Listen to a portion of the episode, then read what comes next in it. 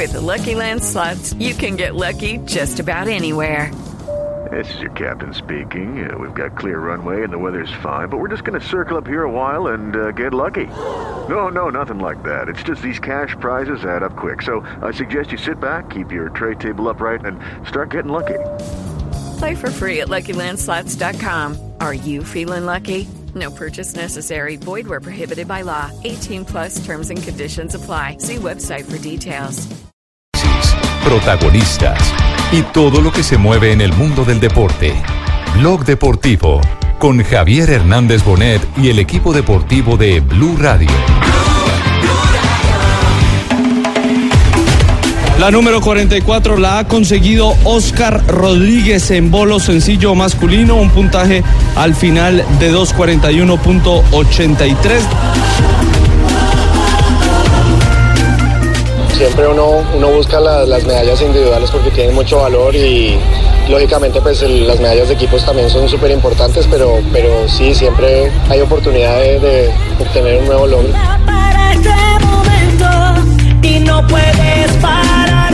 Poquito frustrada porque quería llegar a la final, que sentía que podía, pero bueno, esto es un deporte de sensaciones, de momentos, entonces bueno, eh, al fin y al cabo el balance es muy positivo.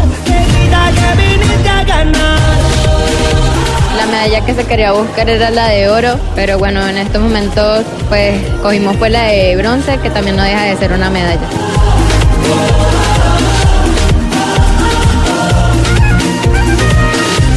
De la tarde, 12 minutos. Oscar Rodríguez le dio a Colombia en la disciplina del bolo en eh, sencillos. En la rama masculina, la medalla de oro número 44 al acumulado del país, que sigue siendo segundo en la tabla de posiciones del medallero detrás de, Vene- detrás de México y por delante de Cuba. Esto se puede apretar cuando lleguen disciplinas como, Como el atletismo. el atletismo, el judo. eh, todavía faltan muchos que pueden entregar medallería. Realmente estamos a 35 medallas de México, medallas de oro, estoy hablando. México lidera la tabla con 79 de oro, 67 de plata, 47 de bronce, 193 en total. Y Colombia, la segunda casilla, como usted ya lo dijo, con 44 de oro, 47 de plata, 47 de bronce, 138 en total. Y está Cuba a nueve medallas eh, de Colombia con eh, me- medallas de oro, con 35 de oro, 43 de plata y 32 de bronce, 110 en total. Hay 18 disciplinas en acción a esta hora, pero en disputa de medallería el bolo, el karate, el racquetball, el tiro deportivo. Hoy comenzó la actividad del tenis. Tendremos a Colombia jugando polo acuático, tanto en damas como en varones. También habrá competencias de balonmano, pero estos son deportes que avanzan en sus cuadros de clasificación y que todavía no entregan medallas. Estoy viendo el tatami de karate, el sitio de combate del karate, donde hay posibilidad de medalla para Colombia y allá está Joana Quintero, ya está en Barranquilla. Joana, bienvenida. Hola Jota, muy buenas tardes. Sí señor, ya estamos ubicados aquí en el Coliseo del Colegio Marymount de la ciudad de Barranquilla. Tendremos en algunos instantes la pelea de Colombia del Vallecaucano Diego Lenis en la categoría de más de 84 kilogramos ante el dominicano Anel Castillo, que es el actual campeón de estos Juegos Centroamericanos y del Caribe. Hoy también tendremos el boxeo en actividad. Avanza el cuadro, creo que ya anda por cuartos o, por semifinales. Está Fabio Poveda en, eh, al pie del ring, no está dentro del ring, está al pie del ring. Así que suena la campana. Don Fabio, ¿qué tenemos hoy de presencia colombiana? Hola J, así es, estamos aquí en el Salón Jumbo del Country Club para la tercera jornada de boxeo en estos Juegos Centroamericanos y del Caribe, como usted dice, semifinales. Hoy tendremos la primera pelea de la tarde a las 3 de la tarde en A las 56 3 en punto. John Wilman Martínez ante Leonel Gutiérrez de Panamá. Si John gana, asegura ya la medalla de bronce, es decir, se mete en semifinales. Y hoy tendremos a John Lennon, pero John Oh, Lennon Gutiérrez. Hoy pelea John Lennon. Sí, señor, en las 64 kilogramos ante Natán Ferrari de la isla de Santa Lucía. También de ganar se mete en semifinales. Y en damas tendremos a Paola Calderón también en los 64 kilogramos ante Kimberly Gittens de Barbados. También de ganar se asegura la medalla de bronce. Me, me- me repite contra quién pelea, eh, Fabio, por favor, John Lennon, para tomar aquí en la planilla y estar atento. Nathan, y escuche el apellido, Ferrari. Lennon contra Ferrari. Bien. Bueno, nos hace la ceñita de, Santa- de- de la isla de Santa Lucía. Nos hace la ceñita Fabio cuando tengamos al Ferrari contra Lennon, porque voy a, sal- a saludar a Sebastián Vargas, A las que la está en el sonido de las raquetas. Esa es la pelota rebelde, así la llaman en el racquetball. Eh, Sebas, buenas tardes. Hola Jota, un saludo para todos. No son buenas las noticias aquí en el racquetball. En el inicio de la semifinal por equipos femenino ha perdido la colombiana Adriana Riveros hace unos minutos dos sets a uno contra la guatemalteca Ana Gabriela Martínez. Parciales de 15-13, 7-15 y 11-6 a favor de la centroamericana. Para explicarle a los oyentes, eh, estos partidos de racquetball por equipos se disputan como es la Copa Davis en tenis. Entonces ya jugamos el primer partido de sencillos. Ahora se viene sobre las 3 de la tarde el de dobles, donde estarán eh, las colombianas Riveros y Cristina Amaya. Y si es necesario un tercer partido, entrará Cristina Amaya en acción sobre las 5 de la tarde. Así que esperemos a ver si se puede remontar esto en racquetball y también en minutos eh, cruzamos un par de pasos y vamos a ver a los colombianos en el tenis de campo, como usted decía, porque a esta hora ya debe estar jugando el colombiano eh, Mejía, Nicolás Mejía, enfrentando a eh, Kenny Turcios de Honduras. También estarán presentes Alejandro González, Mariana Duque y María Fernanda Erazo. Esto en el comienzo del tenis de campo. Vamos a escuchar la Jota. voz de... oh, sí, eh, Fabio. Jota, no, rápidamente para decir que ese escenario donde está Sebastián, y fíjese que él mencionaba ahora a María Fernanda Erazo, más Erazo, hoy precisamente el alcalde de Barranquilla, el alcalde Alejandro Char, bautizó el parque de raquetas con el nombre Fabito. de María Fernanda Erazo. Dígame, yo. Fabito, per- co- comienza la final, comienza la final entre Colombia y República Dominicana aquí en el karate. Tenemos a Diego Lenis por Colombia en ese momento con sus guantes y zapatos azules Muy bien. ante Anel Castillo. Este es Blue Radio, el relato de esta pelea con JJ Osorio en Blog Deportivo El 2018. cinturón azul es para el colombiano, el cinturón rojo es para el dominicano. Están en el tatami 2.46, la cuenta regresiva en el cronómetro. Y el combate ya tuvo su primera acción. Hay una reclamación, tarjeta roja, tarjeta del dominicano. Están consultando los jueces y esperamos la decisión. En la final le dan el punto a Colombia, pero hubo reclamo del eh, rincón rojo, que es el rincón dominicano. Esperamos, eh, Joana, la decisión de los jueces. Le han marcado el primer yuco a Colombia. 1-0 gana Colombia sobre Dominicana, Joana. Punto para Colombia y en ese momento restan 2 minutos 46 para que termine este combate. Está siendo revisado Diego Lenis por el médico. Ya lo revisan. Regresa al tatami. Técnica de patada utilizó el colombiano, también eh, alcanzó a sacar, terminó golpeado el colombiano en uno de sus ojos, ya lo revisan. El tiempo es detenido, es tiempo efectivo. 2.46 marca el cronómetro, son tres minutos. El combate lo gana Colombia, la medalla de oro. Número 45 está en juego para el país. Juegos Centroamericanos y del Caribe los vives en Blue Radio, Blog Deportivo 246. Arranca el reloj, esperen la señal del árbitro. Volvemos. Sí, Joana. Se, se retira nuevamente del tatami el Vallecaucano porque tiene una herida en su nariz, está sangrando, así que el juez le solicita al médico de la delegación colombiana que eh, le quite, le intente eh, quitar ese sangrado. Y escuchen la barra en este momento aquí, en este coliseo, coliseo del Colegio Marymount. Hasta, hasta que no limpien totalmente la sangre y no cese la hemorragia, no se puede reanudar. Es obviamente el cuidado, la protección que se hace sobre el deportista. Apro- Aprovechamos que Ibaquera podemos eh, meter el- la primera transmisión de karate con cuñas. Ah, bueno. Esta es eh, Blue Radio. Diego Lenis es atendido por los jueces. Estamos con Zapolín pintando todos los escenarios de los Juegos Centroamericanos y del Caribe. Zapolín, la pintura que dura para toda la vida. Un producto inversa www.pintaresfacil.com. Zapoline en los Juegos Centroamericanos y del Caribe. Dos 20 minutos. Regresan al tatami. Los jueces están eh, señalando las eh, posiciones.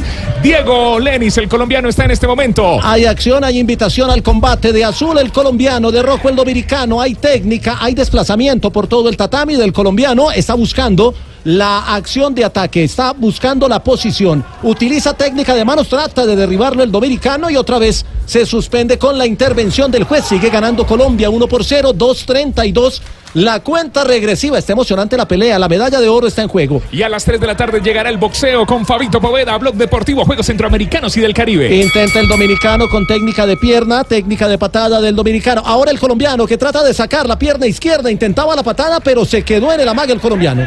Aguanta el dominicano, lo invita, lo está invitando a la acción. El colombiano que aguanta, levanta la cabeza, va a intentar técnica de patada, podría ser una patada lateral, se está acomodando el colombiano, toma posición. Lo invita nuevamente, el combate se va en una mague de lado y lado y todavía el colombiano no intenta la técnica, la combinación, está esperando. Ahora cambia de lado, muestra el perfil izquierdo el colombiano, saca el golpe, la patada, el colombiano intentó también con el puño. No alcanzó a conectar el colombiano. No alcanzó a conectar. Se fue el tatame además de todo. Se empata. Le dieron empata en yuco. ese momento, el- sí, 1-1. Le dieron yuco al dominicano. El yuco marca la puntuación de uno. El Wasa, Ari, el Wasari, como lo llaman los eh, karatecas, marca los dos puntos y el Ipón marca los tres. Igualado el combate a uno entre República Dominicana y Colombia. Esta es final, final, medalla de oro en juego. ¿Cuánto marca el cronómetro, Joana? Un minuto 59 para que termine este combate y como registro de Diego Lenis, además es colega de nuestro, trabaja en Telepacífico como el ninja de Telepacífico, tiene una franja justamente deportiva y es 18 veces Ya. campeón nacional de este deporte. Entonces, Sigue do- sangrando. doble Digo. motivación. Sigue sangrando, ojo. Y el, y el, eh, el, el técnico Pero el juez todavía no decreta nada, incluso se, se reanuda nuevamente el, el combate. le dijeron no a la reclamación de República Dominicana. El combate está a uno, volvemos al tatami. Situación de combate, lo invita el colombiano, le hace una mague con las manos, va a intentar la técnica, ahora se desplaza un poquito sobre la derecha, está con el perfil diestro el colombiano, el dominicano es mucho más espigado, tiene una estatura mayor, unos 15 centímetros más alto que el colombiano, el colombiano intenta por debajo con la mano, ahora patada del dominicano, intervención del juez y no dieron el punto. Empate a uno todavía, 1.40. La cuenta regresiva nos marca el tiempo, 1.37 ya. El colombiano que amaga tiene más intención de ataque el colombiano, combinación de eh, puños del colombiano y miramos la decisión del juez. El público está con Colombia, Giovanna. Colombia, J, atención, punto para Colombia, punto para punto, Colombia, le- 2-1 se pone en este momento. Le dieron el punto al Colombia, el otro Yuco, la combinación, la técnica del colombiano con manos es muy buena, puede aprovechar esa situación, además como es más corto de estatura, el alcance del dominicano es mayor y tiene que ir a pelearle al cuerpo al colombiano. Siempre que el colombiano va en busca de los puntos, baja las manos, eh, esperando que se abra el eh, dominicano a, a buscar también el punto y le dé un espacio para conectar. Yoko Geri que intentaba el eh, representante de Dominicana, 3 por 1, le dieron otro punto a Colombia, Joana. Sí, nuevo punto para Colombia. Atención, 3 por 1 se pone la pelea y estamos a 1-0-8 de conseguir esta medalla de oro. Ahora es el dominicano el que tiene que ir al ataque, el que tiene que tener la acción ofensiva. Utiliza muy bien los pies el dominicano porque tiene más alcance, pero el colombiano con técnica de manos no ha ido dominando. Aquí marca el juez, 3 por 1 para Colombia, 1-0-8. Hay drama, se viene la medalla. Número 45, la 44 la dio el bolo, el karate ya le ha dado. Dos preseas doradas a Colombia, está en cosecha. Es disciplina que entra al ciclo olímpico. Este es el camino hacia Tokio 2020. Ahí se estrenará el karate como deporte olímpico, 58 segundos. 3 por Punto 2. para Dominicana. Le dan el yoco al dominicano, se apretó la pelea. Ahora el colombiano lo invita, lo aguanta, está en la esquina superior izquierda, de acuerdo con la toma de televisión el colombiano. Ahora se desplaza. Está dejando que el tiempo pase, el dominicano tiene que intentar. Ahora combinación de ataque del colombiano en buena acción. Y vamos a ver si marca el colombiano. No levantaron las banderas. Bandera roja, bandera roja en la esquina de acá.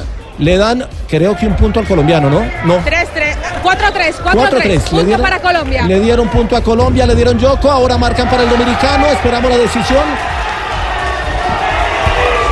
Usted tiene la visual del tablero, Joana, nosotros estamos aquí. creo que- 4-3. 4-3. 4-3 a favor de Colombia en este momento a 36 segundos de esta medalla de oro. Está el dominicano O sea, con... ah, atención, atención, le, di- le acaban de dar dos puntos.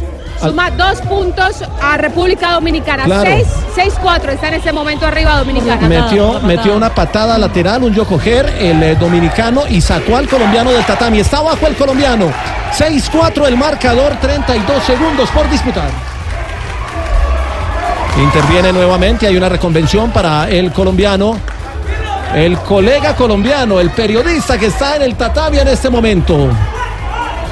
El ninja le dicen a Diego Lenis.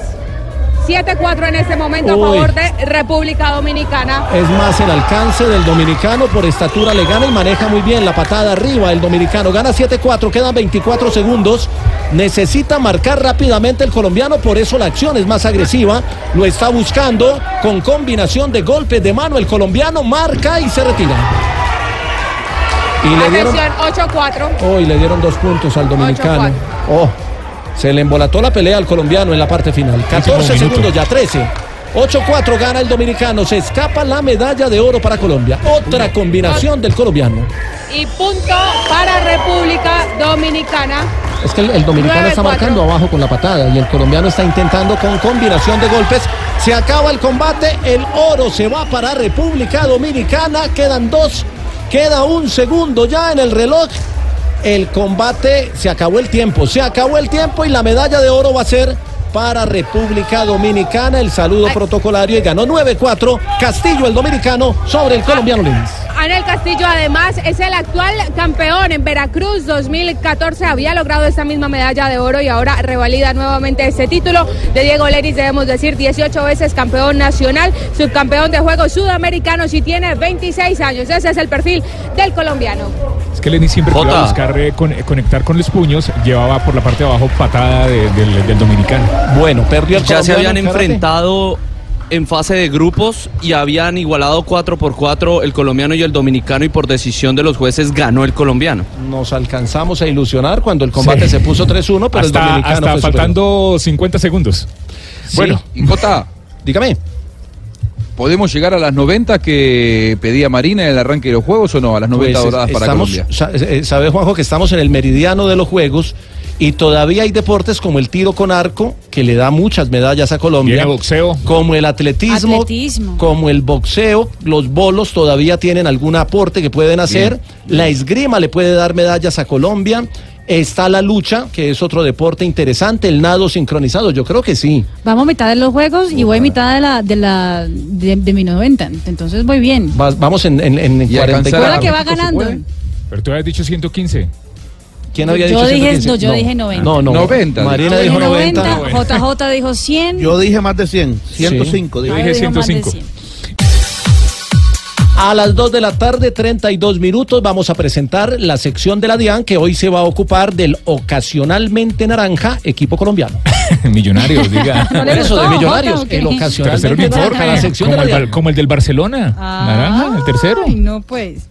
Estamos en Blue Radio con la DIAN, porque contribuir es construir. Autoriza Vargas del Valle. Arranca, le pega. Al fondo de la portería. Gol. Gol.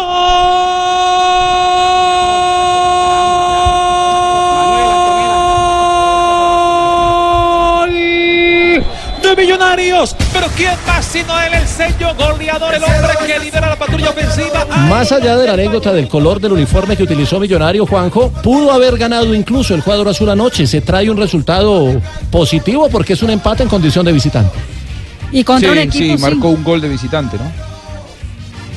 Y contra, y contra un equipo, bueno, digamos que pues paraguayo, que son complicados en condición de visitante, tiene tiempo además de pensar en la vuelta porque será dentro de apenas eh, dos, tres semanas, será el próximo 15 de agosto el partido de regreso en ya en casa, eh, ya con las condiciones mejores y además después de ya jugar tres, cuatro fechas en la Liga Colombiana, también cogiendo ritmo millonarios en este Claro. nuevo arranque de, de torneo.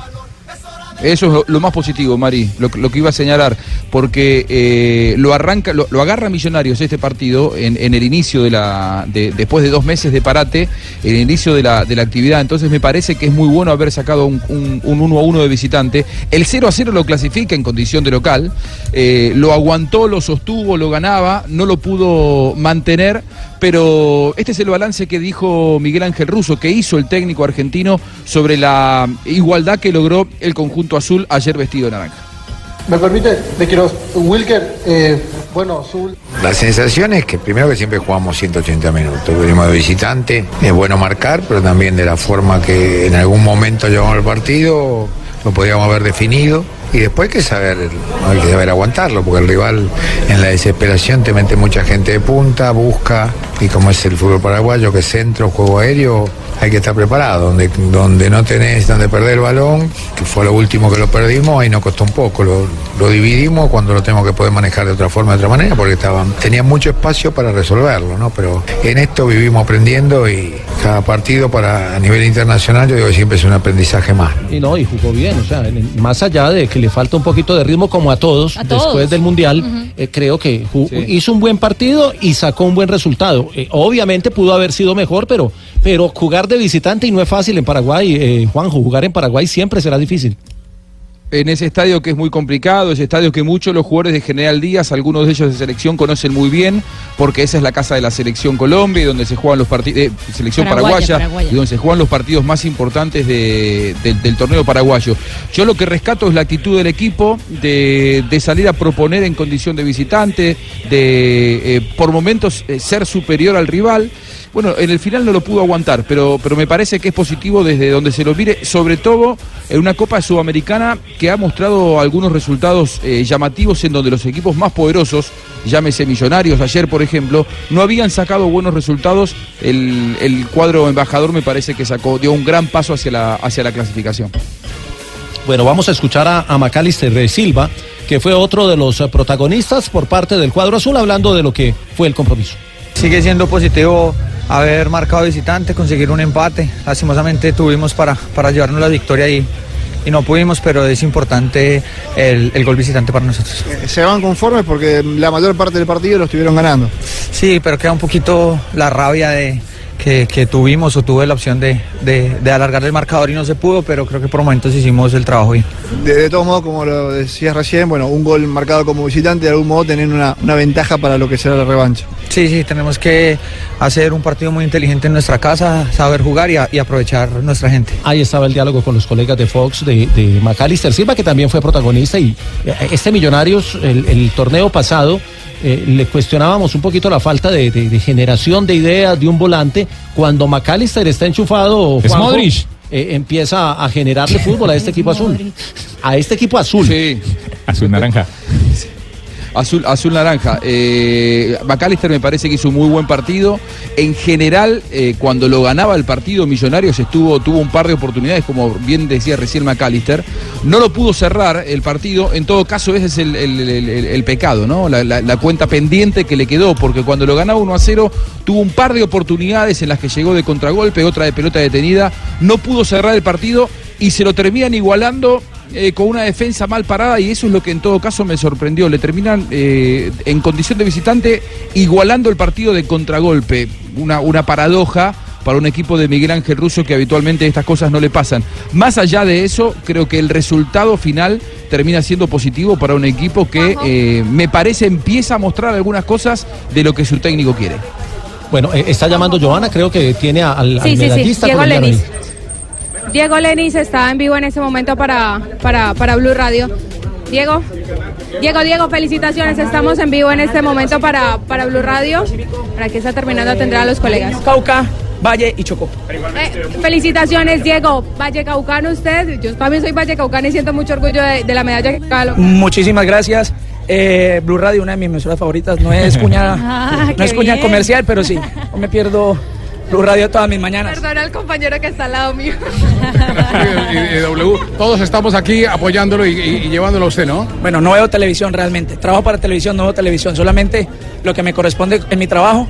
El resto del tiempo me lo ocupo durmiendo, comiendo, entrenando y bueno, preparándome para las competencias. ¿Dónde estuvo la clave? La clave, bueno, puedo decir que no me surgió, pero, pero bueno, no, la clave es, es- es darlo todo. O sea, en un combate, cada combate es una final, así sea el primer combate. Eh, ninguna pelea está comprada, ningún resultado está comprado, ningún, ni- uno- no podemos predecir si ganamos o perdemos antes de salir a pelear. Entonces cada combate es, un- es una historia totalmente diferente. ¿Le ganó de alcance? Claro, todos, todos mis peleadores de la categoría son muchísimo más grandes que yo, pero para eso entrenamos, para eso entrenamos, para poderle ganar hasta los más grandes. Diego me decía su mamá que anda por aquí, que estaba preocupadísima por ese golpe en la nariz porque ya lo han fracturado. Sí, ya está, bueno, he sufrido casi ocho fracturas de nariz. seis cirugías, pero eso es otra línea, es otra raya para el tigre, como digo yo. De eso se trata, así es el deporte. Entonces, pues si me tengo que hacer romper más la nariz para quedar campeón, pues lo vamos a hacer. Bien, Bueno. Diego, muchísimas gracias. Siga con ahí Blue. lo teníamos.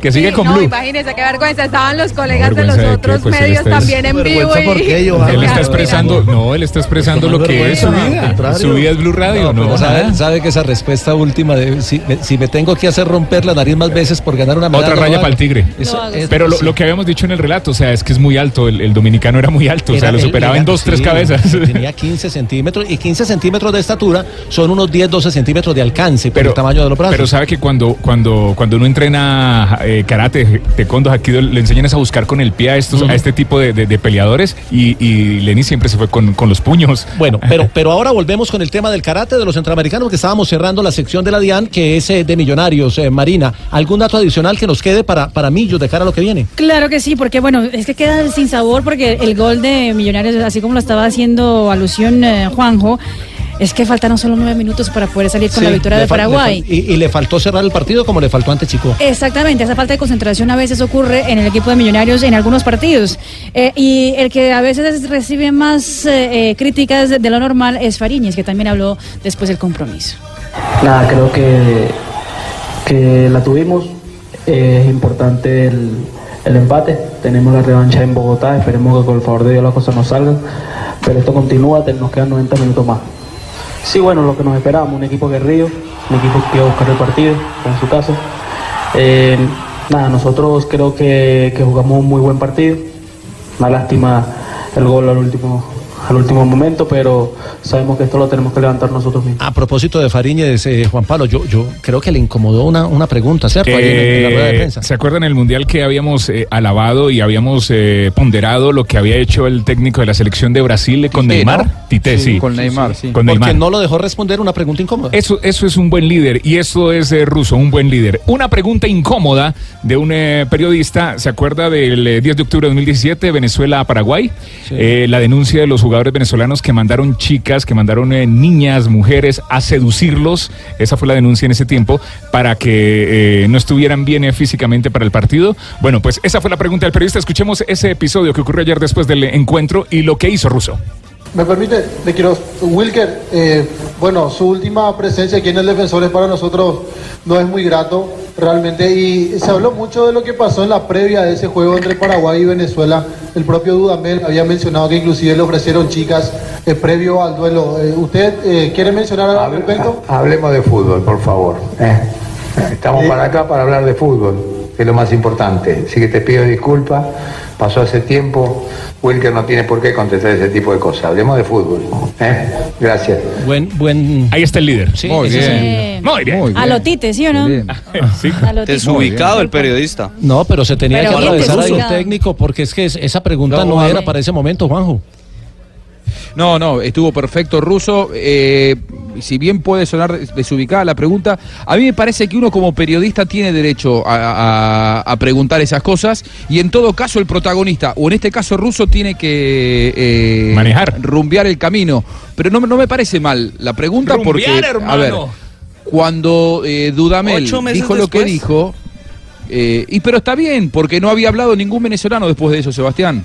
No había hablado ningún venezolano. y, y cuando Pero si Dudamel dijo lo que dijo. lo que pasó, no iban a ir al mundial igual. Eso ya es. eh, no tiene nada que ver, eso es una, eso es una, esa es una, una, conclusión tuya y no tiene nada que ver. A lo que me refiero es que eh, cuando se fueron, Dudamel dijo lo que dijo, eh, denunció algo y el primer venezolano que se sentó en una conferencia de prensa fue fue Wilker Fariñez. Es lógico que el, pre- que el periodista le pregunte. sí, y me parece muy bien que Russo haya intervenido, pero no me parece mal que le pregunten. ¿eh? Juanjo, Russo se la aprendió a un brasileño.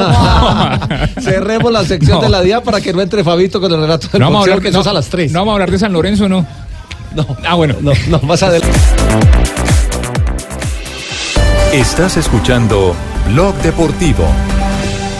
Ojo que Rodney puede sacar a Greenfield del tercer lugar. Si le mete 16 segundos, lo gana. El Loto busca la tercera victoria parcial del Tour. El remate de Primos que suelta el manubrio, abre los brazos y celebra la victoria. El pedalista del Lovenia, atención que puede sacar del tercer lugar a Greenfield. Froome está cerrando el grupito que se asoma en la próxima curva con el pedalista Dumoulin. Eh, va por los segundos de bonificación el propio líder. Geraint Thomas se lanza por los segunditos Bardet. Entra primero.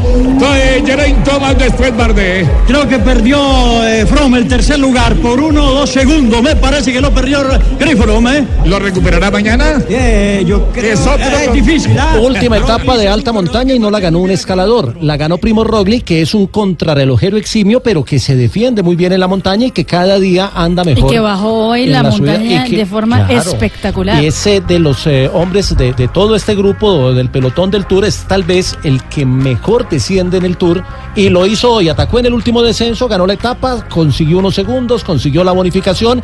Geraint Thomas arañó bonificación, amplió un poquito más su diferencia. Y la noticia fue que salió del podio Christopher Froome, quedó tercero Roglic y mañana en la contrarreloj eso se va a definir. Eso en cuanto al interés de la carrera. Exacto. Ya el interés para Colombia es lo de Nairo Quintana. Infortunadamente, y lo dijimos ayer, ojalá la caída no le vaya a repercutir en la etapa. Y sí le repercutió. Sí, claro le amaneció hinchado el tobillo izquierdo, no podía apoyar bien el pie y casi que de macho. De, de, de, de- de- es que es un berraco para Sí, poder te- o sea, berraco, terminó un- la etapa. un- lo que hizo hace dos días y todo el esfuerzo que tuvo. Luego, el eh, día siguiente caerse y, y, bueno, toda la caída y todo lo, lo- lo que fue el dolor en todo el cuerpo. Y hoy salir y quedar de décimo noveno en la etapa me parece fantástico. Chris Froome puso un trino espectacular también en las redes sociales. Puso. eh, ¿Qué puso, hermana? Muchas gracias. Es que hoy Egan Bernal nuevamente fue el que llevó a Chris Froome. es que Egan Bernal Estamos es hablando el con J ángel- eso, el ángel Sky en este, en este. Tour. Sí. y puso lo siguiente en las redes sociales, puso un gracias inmenso a Egan Bernal hoy. Él tiene un futuro increíble adelante y puso dos banderitas de Colombia además de todo. Sí, sí, sí, buen, buen gesto de Froome que sabe reconocer el trabajo de, de su compañero, en este caso Egan Bernal, que le salvó a él eh, en las dos etapas donde tuvo crisis, lo salvó de perder eh, mayor número de tiempo, mayor cantidad, y le salvó de alguna manera a, al Sky y a Geraint el Thomas futuro del Sky si lo, el, si lo el cuidan, título ¿no? del Pues si Tour. lo quieren. ¿Cómo están los pero- colombianos en la general, eh, eh, Juan Pablo? Pero hizo la diferencia. Bueno, Nairo Quintana es noveno, eh, 10,26. Eh, Egan Bernal del Sky, casilla 15, 26,8. 37, Daniel Martínez. 36-36, a una hora 36-36. Y otro colombiano, casilla 68, Darwin Atapuma, eh, a dos horas 29-14. Es decir, en la mitad de la tabla, en la parte alta. Escuchemos a Nairo hablando precisamente y explicando qué era lo que le pasaba luego de la caída y cómo repercutió eso en la, en la actuación de hoy. caída me, me ha hecho pues, mucho daño, me dolía eh, todo, sobre todo la cadera que eh, no podía, no podía casi ni pararme en pedales, pero bueno, hemos seguido ahí luchando, intentando pues, perder el mínimo tiempo y por fortuna teníamos a Landa adelante, pues era la estrategia de carrera, él o yo, ir en el Tourmalet y luego pues ir por delante a ver qué pasaba. Joana, usted que, que ha estado sobre la bicicleta, que ha sido ciclista y que tiene un, un papá técnico de ciclismo, eh, eh, eh, hay un tema en las caídas y es que en, en el día de la caída no duele tanto, duele uno y sobre todo dos días después. Sí, claro, Jota, es que en el momento uno tiene las revoluciones arriba, entonces uno no siente el golpe. Pero ya al siguiente día o incluso a los dos días es donde uno empieza a verse los morados, a sentirse dónde es que le está doliendo de verdad. Y pues eh, las lesiones son, son muchas, pues una escoliosis lumbar que me, que me dejó casi, casi que me deja en silla de ruedas, mejor dicho. Sí, esa- la- la- una caída en ciclismo siempre duele dos días después. Una, una caída en cualquier lado. No, en cualquier lado, y- ciclismo. y- y sobre todo la de Nairo Empieza a doler 48 horas después. Es Sí, sí, sí. Nairo habló precisamente de lo que sigue mañana, porque mañana es la contrarreloj. Y si hoy estuvo adolorido, mañana puede estar un poquito más. una etapa muy dura donde ya hemos visto pues que unos y otros seguían y, y bueno hemos pasado pues un día pues duro. Sí queremos hacerla bien es un gran test. Eh, a ver cómo amanece el cuerpo y las inflamaciones. Y bueno a tope. Oiga, eh, eh, terminó la etapa y todos querían hablar con Nairo porque fue la noticia, la, la, la, la manera como corrió hoy con alguna dificultad por la inflamación del tobillo y con Egan, que es la gran sensación del Tour. Sí, no, no solo lo ha dicho Chris Froome, pero también eh, varios de los grandes corredores en, en el Tour de Francia. Pero también hay que decir que Egan Bernal ha agradecido también y ha dado elogios a los compañeros de, de- de equipo del Team Sky, como Chris Froome y como eh, Geraint Thomas. A la final cuando a los 21 años estás, trabajando para personas como Froome, para Thomas, eh, sabes que todo lo que hagas es ganancia, entonces eh, daba cada pedalazo como si fuera el último y decía, bueno, esto ya es ganancia, ya de aquí para adelante puedo morir, pero ya hice mi trabajo, entonces uno va sin presión. La etapa contrarreloj, Joana, la de mañana, son 31 kilómetros, pero no es plana, no es totalmente plana como sí lo fue en el Campeonato del Mundo, donde ganó Dumoulin, donde fue segundo Roglic y donde fue tercero Froome. J, mire, tiene 31 kilómetros, pero es que inicia, eh, tiene como un par de kilómetros en terreno eh, llano y luego comienza como un falso plano, un ascenso, se viene en algo, es un terreno quebrado, la verdad, y es muy difícil. Incluso en el kilómetro 28 de esta crono encontramos 900 metros de ascensión que están con unas rampas de hasta el 10.2%, o sea que no es del todo plana. Luego se viene el descenso y luego un falso plano para llegar a la meta. Esa es la etapa de mañana, la contrarreloj individual de 31 kilómetros. Y otro que habló también de la etapa de mañana ha sido el colombiano estrella Egan Bernal. Eh, bueno, ser una crono muy dura, seguro. Eh, después de todas estas 19 etapas, seguramente mañana mm, va a ser muy dura. Eh, los especialistas seguro lo van a hacer bien, pero también la persona que haya guardado, guardado, guardado, guardado, aunque ha sido difícil, pero el que llegue con más fuerza mañana seguramente va a ser bien. Ahí estaba entonces Egan Bernal hablando de la contrarreloj. La clasificación general tiene a Thomas con 2 minutos 5, es una renta muy buena, le puede alcanzar sobre Tom Dumoulin, que es segundo. Eh, a 2.24 está Roglic, es decir, que Roglic está a 19 segundos de Dumoulin, del segundo lugar. Y el cuarto es Christopher Froome, que está a 2.37, es decir, que Christopher Froome está a 16 segundos de Roglic. Eso está muy apretado entre los cuatro para entrar al podio. Ya está más distanciado Kreiswag, que está a 4.37. Landa es sexto, séptimo Bardedo, octavo Dan Martin y Nairo Quintana, que debe hacer una crono mañana mm, dentro de lo normal para mantenerse en ese noveno lugar de la clasificación general individual. Y quedará faltando el paseo de la victoria en París, que es lo que cierra siempre el tour. Dumoulin le puede robar el puesto a Geraint Thomas. Es el mejor de todos en esa. Aquí, aquí me mandaron un comparativo de todas las cronos en las que se han enfrentado los dos. Se han enfrentado 13 veces, 12 veces le ha ganado Dumoulin a Thomas. Ah, no. Y con eh, eh, recorridos de 30, 35 kilómetros siempre le ha sacado entre un minuto y minuto y medio. Por ahí una vez le sacó dos. Pero, pero que no son, le alcanzaría tanto. son circunstancias distintas. Recordemos que Thomas no se ha caído, no ha tenido un problema mecánico, no ha tenido un mal día, viene derechito, ha ganado dos etapas y que Dumoulin ya sufrió la caída. Hoy intentó atacar, pero no le alcanzaron las piernas para, para sacar de rueda a Geraint. Uno lo ve también que creería que, que va a aguantar, pero es ciclismo y cualquier cosa puede ¿Cuánto puede pasar. ganar Nairo ahí? No, Nairo no. Nairo debe mantener la, la novena posición, mantenerse en el top 10, que era, eh, eh, debe ser su objetivo. Y el, el- el Movistar le apostó al título de equipos y prácticamente lo tiene en el bolsillo mañana, haciendo también unas cronos discretas y decentes. Puede terminar con ese título. La camiseta de la montaña para la Philippe ya es eh, dueño de él. En la clasificación de los jóvenes, eh, eh, Egan está a 5.47 de Pierre Roger Latour. Latour es el campeón de crono de Francia. Egan es el campeón de crono de Colombia en el campeonato nacional. En la clasificación de puntos Sagan, que hoy llegó en el límite, eh, Ay, Saga no hay medio tanto pesar. estaba pedaleando con, sea, con- mañana con Llegó de milagro, cruzó esa meta hoy. y queda por definir la general que pareciera que es para Tomás. Dos de la tarde, 57 minutos. Ya vamos a hablar del eh, fútbol colombiano y ya vamos a tener a Fabito Poveda porque se viene el boxeo. Ya se viene el boxeo. Así es, ya están los boxeadores en el ring. Sí, estamos. A ver, tomémonos una foto, Fabito, antes de esta pelea.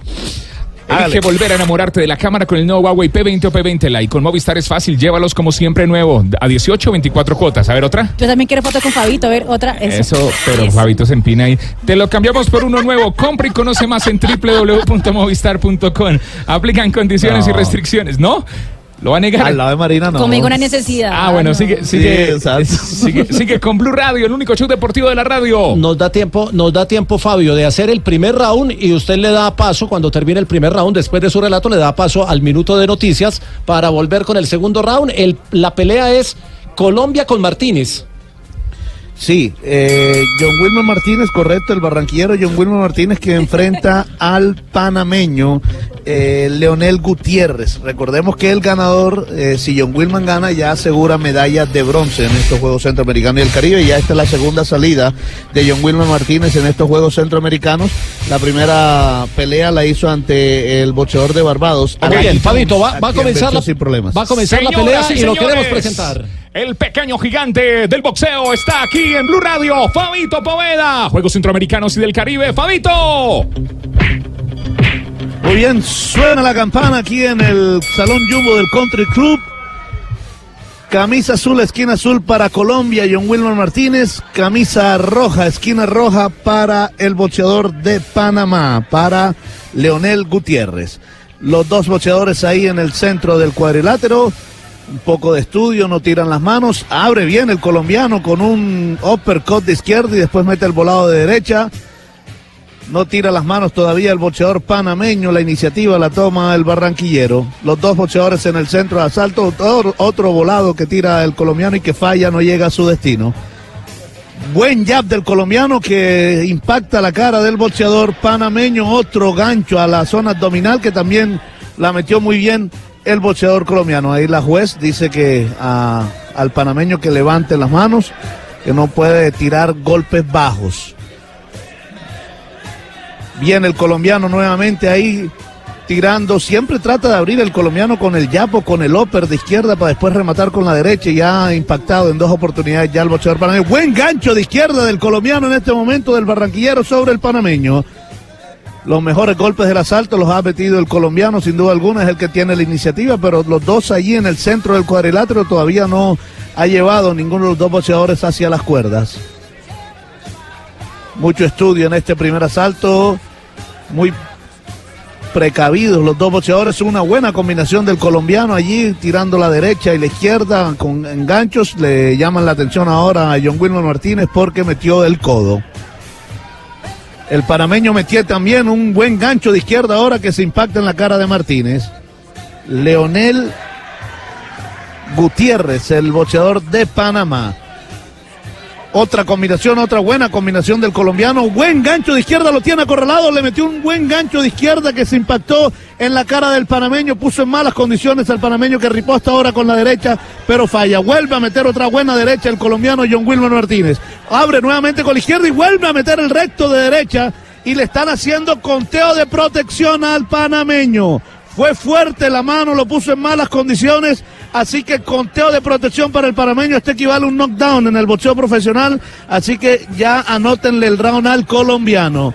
Sigue presionando muy bien el colombiano, una buena combinación de golpes, metió buena derecha también que se impacta en la cara del panameño. No se repone todavía el panameño, aunque trata de tirar las manos, pero siempre falla y lo recibe Colombia con un gancho de izquierda nuevamente. Otro gancho de izquierda ha sido la mejor arma de, John Wilmer Martínez en este primer asalto. El gancho de izquierda ahora mete una derecha también que se impacta en la cara del panameño. Otra derecha es un solo de John Wilmer Martínez en este primer asalto de la pelea. Otra izquierda dobló las rodillas el, el panameño, van a parar la pelea y le vuelven a hacer otro conteo de protección muy, muy superior el colombiano. Otro conteo de protección al panameño. Ya pararon la pelea. Pararon la pelea, gana el colombiano, asegura medalla de bronce. John Wilmer Martínez de Colombia le gana por RCC, que es eh, referee suspende el combate RSC. Así que nada más necesitamos un asalto, mi estimado J, compañeros, y ya ganador John Wilmer Martínez en esta primera pelea de colombianos aquí en el Salón Jumbo del Country Club. Joe Wilbar sabía que teníamos el minuto de noticias. Claro, Sí, claro. señor. Con Fabito Poveda, buena espalda para los boxeadores colombianos. Fabito Poveda en los Juegos Centroamericanos y del Caribe. Hacemos una pausa, ya regresamos. Estás escuchando Blog Deportivo. Eh, 3 de la tarde, 8 minutos. Estamos en Blog Deportivo cerrando semana. Hoy es viernes, ya hemos hablado de Juegos Centroamericanos. Vamos a volver viernes. más adelante. Vamos a. a Hoy es tener- viernes y el cuerpo lo sabe. Ya, sí. Hoy es viernes y Fabito lo sabe. ¿Cómo así? Y los viernes en Barranquilla son, son, eh, son pues. buenos. Claro, claro que sí. Hoy hay verbena, me dijeron. Y el cuerpito lo sabe que por rápido. los centroamericanos. Hemos, hemos estado toda la semana, eh, eh, Marina, pendientes del tema de selección, porque está pendiente la asamblea de Dimayor que define varias cosas de Dimayor, Ayer pero hubo, también sí. la reunión Que es el 31 de julio. y también la reunión de la federación, porque el tema de Peckerman está en remojo, está en veremos, todavía no está claro. Exactamente, pero seguramente eh, ese tema ya se está en conversaciones, eh, seguramente eh, las partes ya se están Marina. hablando, sí, señor. Ayer, ayer hubo reunión del Comité Ejecutivo de la Federación Colombiana de Fútbol aquí en Barranquilla. Claro. Ayer estuvimos conversando con Ramón Yesurún, que estaba aquí en el boxeo, vino a ver boxeo Ramón Yesurún y habló sobre el tema. ¿Qué le, qué dijo? quiera podemos- Háganos un resumen y luego lo escuchamos a él. Sí, bueno, mire, ah, dijo que por supuesto que hablaron del tema Peckerman y del tema técnico, pero dijo, no me pregunten nada de eso que no les voy a decir nada. Ah. Porque lo chiviamos la vez pasada. Hablar del tema, sí. No quiso hablar de eso. Eh, no, esto lo dijo al aire, ahorita lo vamos a escuchar. Y eh, también, por supuesto, ratificó el tema de los partidos amistosos en septiembre y octubre. Y, y- y dice que bueno, que esos partidos hay que irlos a afrontar con el técnico en propiedad o con un técnico encargado. Va- vamos a escuchar a- a- al doctor Yesurún hablando entonces de- del tema Peckerman. Del El tema- comité. del- ah, no, hablé- ¿Qué pasó hablando primero comité? qué pasó en el comité, que Exacto. era la noticia. ¿Qué pasó? Sí. Sí, No, que no él, eh, le preguntamos sobre eh, el tema.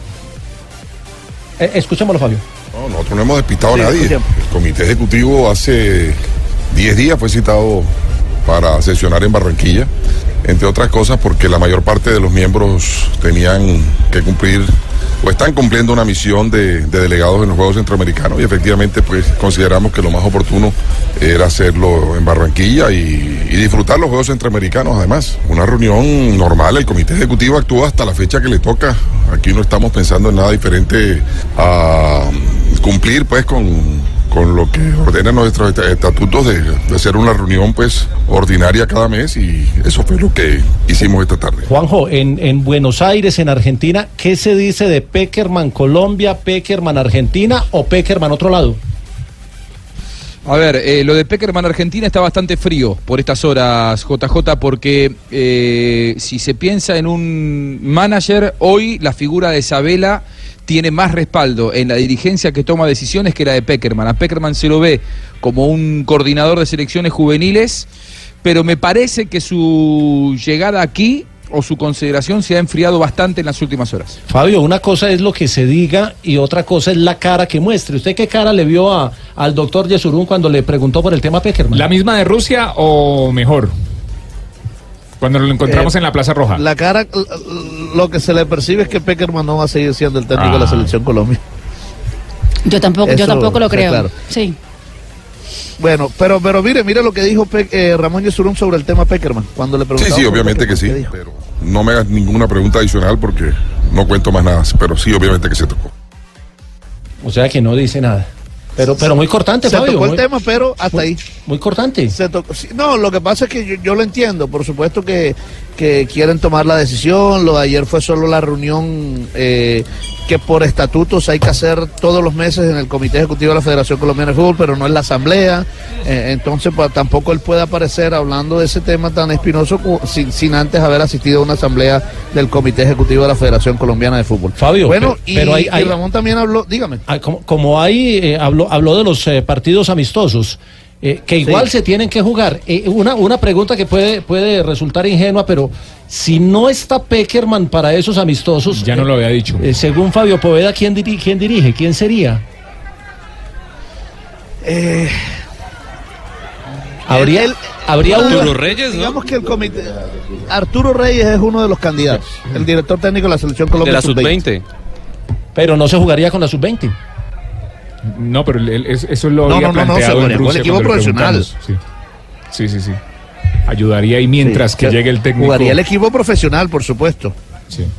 Los Él partidos, es empleado de la federación. claro, los partidos eh, ya están eh, listos casi. 7 de septiembre Colombia-Venezuela en Miami, 11 de septiembre Colombia-Argentina en Nueva York, Sí. 11 de octubre Colombia-Estados Unidos Sí. y a- estaba planteado uno Colombia-Brasil, pero no se da porque Brasil se va a jugar eh, por más platica frente a Arabia Saudita, sí. El 16 de octubre entonces va a ser Colombia-Costa Rica, Cuatro, par- posiblemente. cuatro partidos en el segundo semestre. ¿Sí prestarán, eh, Juanjo, a las grandes figuras, así sean fechas FIFA, hacer. o entrarán a negociar? Algunos. No, lo tienen que hacer. Mm, en, en Argentina no sé, ¿eh? En Argentina no se sabe qué va a pasar con Messi porque en este semestre todavía no, no, no sé cuándo va- se va a tomar la decisión de tener un entrenador y el entrenador que llegue tendrá que eh, seducir a Messi para que vuelva a la selección argentina. Yo no lo veo fácil. Es fecha Además, FIFA, los, súmele- los entrenadores, Mire, le- le- le los entrenadores ponen la lista y los clubes tienen que, que- que- que entregárselos. Y claramente el jugador no quiere volver a la selección o tiene algún problema, pues pero no va. negocian, no, no lo dice. Fabio, Fabio. Ya es convenio entre Mire, le complemento la información, federación. el partido... Le, com- le complemento la información, el, el partido del 11 de octubre es en Tampa contra Estados Unidos, en Tampa, y el de 16 de octubre, que dice Juan Pablo es ante Costa Rica, será en la ciudad de Boston hasta el momento. Pero, pre- eh, pero el presidente de la Federación Colombiana de Fútbol, Ramón Yesurún, habló sobre esos partidos amistosos. Eh, sí, tenemos pactado y contratado unos partidos eh, desde hace varios meses eh, en la fecha FIFA del mes de septiembre, como también las tendremos en el, en el mes de octubre. Pero asistiremos con un técnico eh, a cumplir con esos compromisos. Ahí estaba entonces, lo claro es que hay partidos Jota, amistosos, lo que no técnico, está claro no es lo del dice técnico. cuál, ¿no? Usted sabe que se va a acabar, por llamarlo de algún modo, el- el- los partidos amistosos de Sudamérica con Europa, porque los europeos ahora van a empezar a jugar la Liga de las Naciones. Claro. Entre ellos, cuando hay fecha FIFA. Entonces son torneos oficiales ya, por llamarlo. Entonces no van a poder jugar ni con Brasil, ni con Argentina, ni con Colombia, o nosotros con ellos. Y por eso vamos a empezar a jugar es con Costa Rica, México, asiáticos, africanos y en fin. Pero por ahora nos interesa jugar contra equipos latinoamericanos porque es el próximo año de Copa América. y Copa América. Mm. 3 de la tarde, 15 minutos, ese es el tema de Selección Colombia. Todavía no sale al ring John Lennon, ya lo vamos a tener Lennon. más adelante. Estás escuchando Blog Deportivo. 3 de la tarde, 19 minutos, hacemos repaso a los escenarios de los eh, Juegos Centroamericanos y del Caribe en la ciudad de Barranquilla. Joana, ¿dónde se encuentra y qué actividad hay en el momento?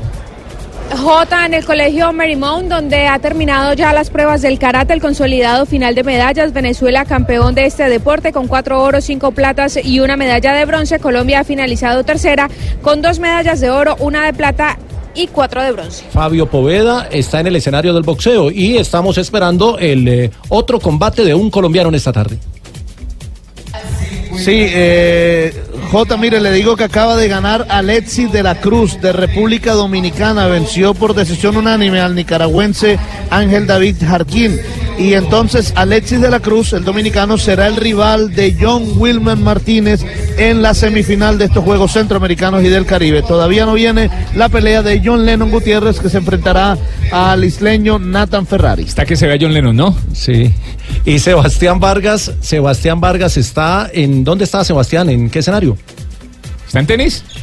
En el eh, estadio principal del Parque de Raquetas de Tenis de Campo está jugando el colombiano Alejandro González ante el cubano Osmel Rivera. Primer set 1-1, 30-30 y está sacando el cubano.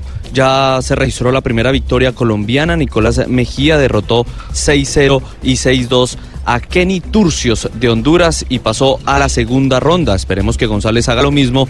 Eh, González es 313 del ranking de la ATP, mientras el cubano Rivera es 1700. Cerramos esta ronda de Juegos Centroamericanos recordando la medallería a esta hora en los Juegos de Barranquilla que terminan la otra semana, terminan el viernes. De hoy en ocho días estaremos en Barranquilla cerrando los Juegos. Desde el lunes todo el equipo deportivo Blue Radio desde Barranquilla, México.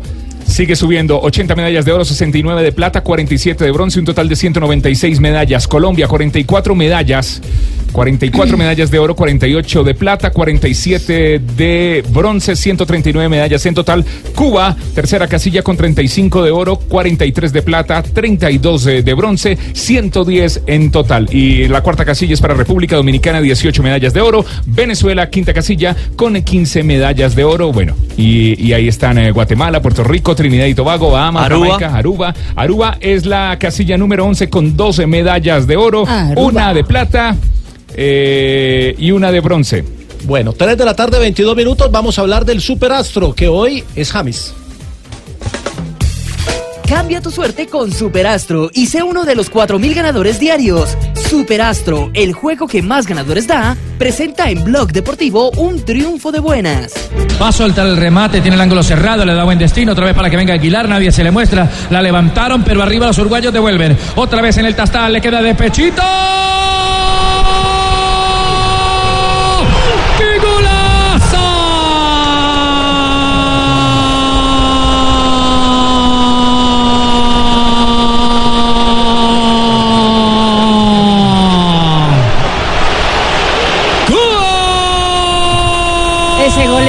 Impresionante, siempre que yo lo escucho aquí en la voz de en la narración de Carlos Alberto Morales, siempre me da alegría. Ese gol, recordemos que fue el golazo de James Uruguay. contra Uruguay en la Copa de la 2014 en Brasil, pues ha sido elegido por los internautas más de 50 mil votos.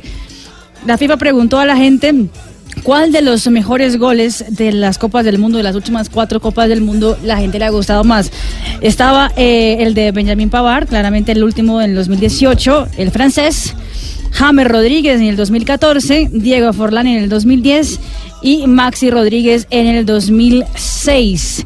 Entre otras cosas, el de Benjamin Pavard es el primer europeo en los últimos cuatro mundiales que gana el mejor gol de una Copa del Mundo, pero el gol de James Rodríguez, ese golazo frente a Uruguay en el Maracaná, fue el elegido. 33% de los 50 mil eh, votantes en la FIFA. eh, Yo voté por es- ese gol. ¿Sí lo votaste? Sí, sí, sí. Eso es en la página de la FIFA y también en las redes sociales. 33% eligieron al gol de James Rodríguez como el mejor gol de los últimos cuatro mundiales. Benjamin Pavard quedó en la segunda posición con 32%, Diego Forlán 26%, Maxi Rodríguez quedó con 9% en la votación. Hay que decir que eh, James también ya está en Miami junto con el Bayern Múnich, ya se integró a los trabajos y la pretemporada del equipo bávaro. Ya se le acaban las vacaciones de James Rodríguez. Recordemos que el Bayern Múnich está en Estados Unidos haciendo la pretemporada. Ya se enfrentó a la Juventus, perdió 2 por 0. Y mañana a las 6 de la tarde, hora colombiana, se enfrenta al Manchester City en un partidazo también de pretemporada. Hay otras noticias de futbolistas de, de la élite internacional que vamos a desarrollar, pero primero cerramos esta sección que es el superastro James Rodríguez. Va a soltar el remate, tiene el ángulo cerrado, le da buen destino, otra vez para que venga Aguilar, nadie se le muestra, la levantaron, pero arriba los uruguayos devuelven. Otra vez en el tastal, le queda de pechito. ¡Qué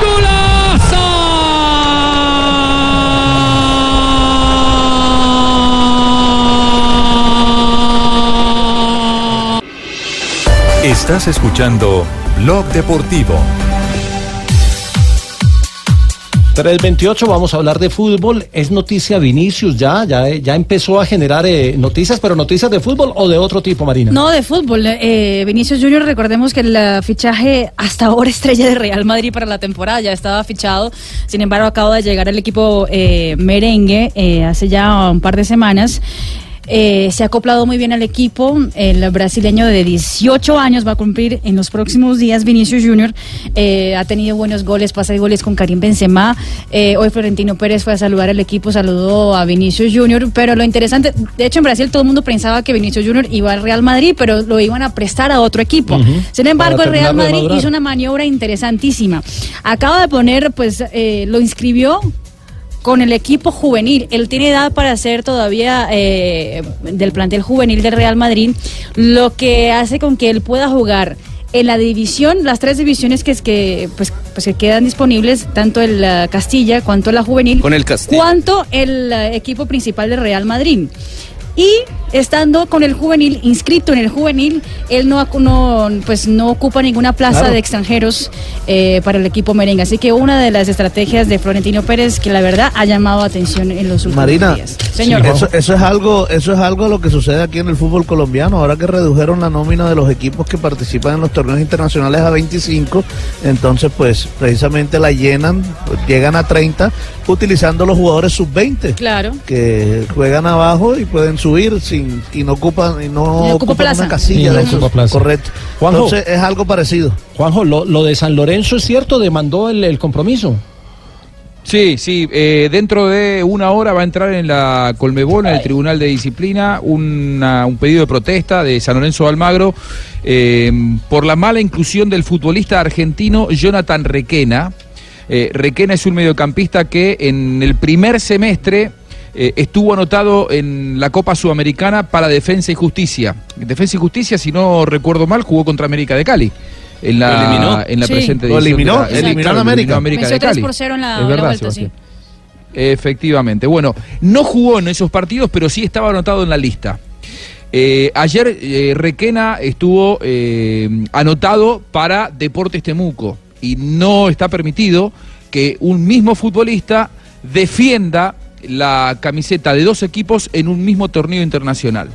Es decir, la protesta va a entrar y en San Lorenzo están convencidos que le van a dar lugar a su protesta y que el resultado será eh, favorable a San Lorenzo por 3 a 0. Bueno, y hay, hay otra noticia. eh, Pero no fue ningún, a ningún, ni siquiera estuvo en el banco, ¿no? No, o sea, no, eh, pero estaba inscrito. No jugó ningún minuto con inscrito. Defensa y Justicia. Exacto. Pero estaba inscrito ahí. Sí. ahí- ahí mire, Tomás mire, mire, mire, mire, pero, pero mire, eso, eso es cierto. Mire lo que acaba de pasar, por ejemplo, y tengo el, el- el ejemplo concreto aquí en Junior.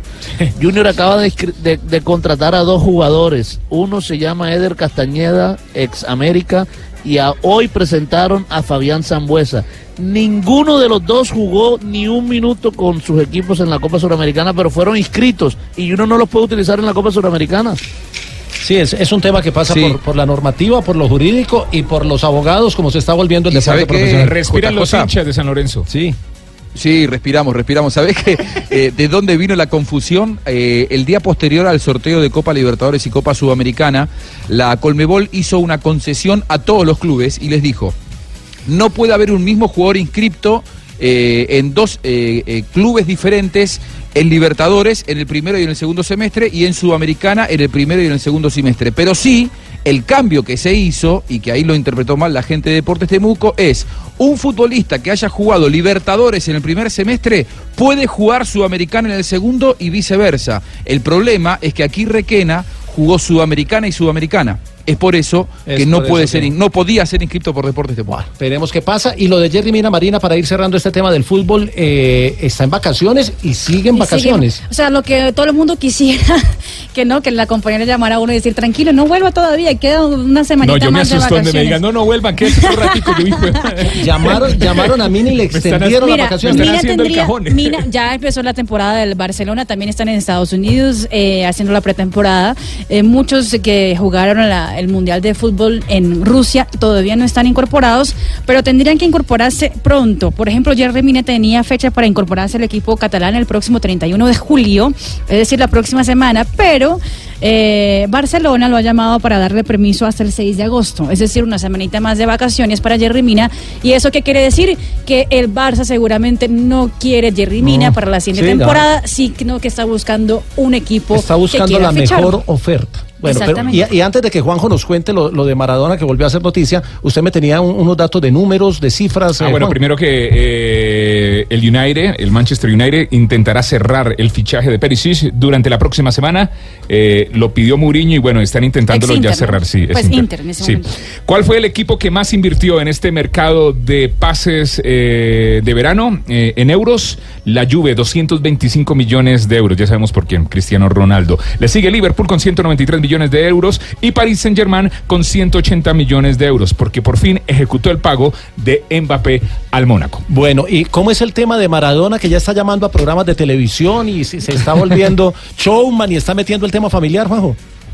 Lo es, lo es. Eh, Jota, sabes que, eh, bueno, en las últimas horas se hizo viral la noticia de que Maradona iba a casarse con Rocío Oliva. Es por eso que en un programa de esos de la tarde, del corazón, en la Argentina, que se llama Confrontados, un programa muy menor, dicho sea de paso, que la verdad eh, yo me enteré que existía a partir de este llamado de Diego Maradona, pero no es un, programa popular ni mucho menos en Canal 9, eh, estaba el sobrino de Diego, que es el chino Maradona, uno de los del clan Maradona que no tiene diálogo con el Diego. Maradona, si vos vas para el mismo lado que él, eh, sos amigo. Si le levantás la mano una vez y no vas para el mismo lado que él, sos enemigo. Así él divide las aguas en general en su vida.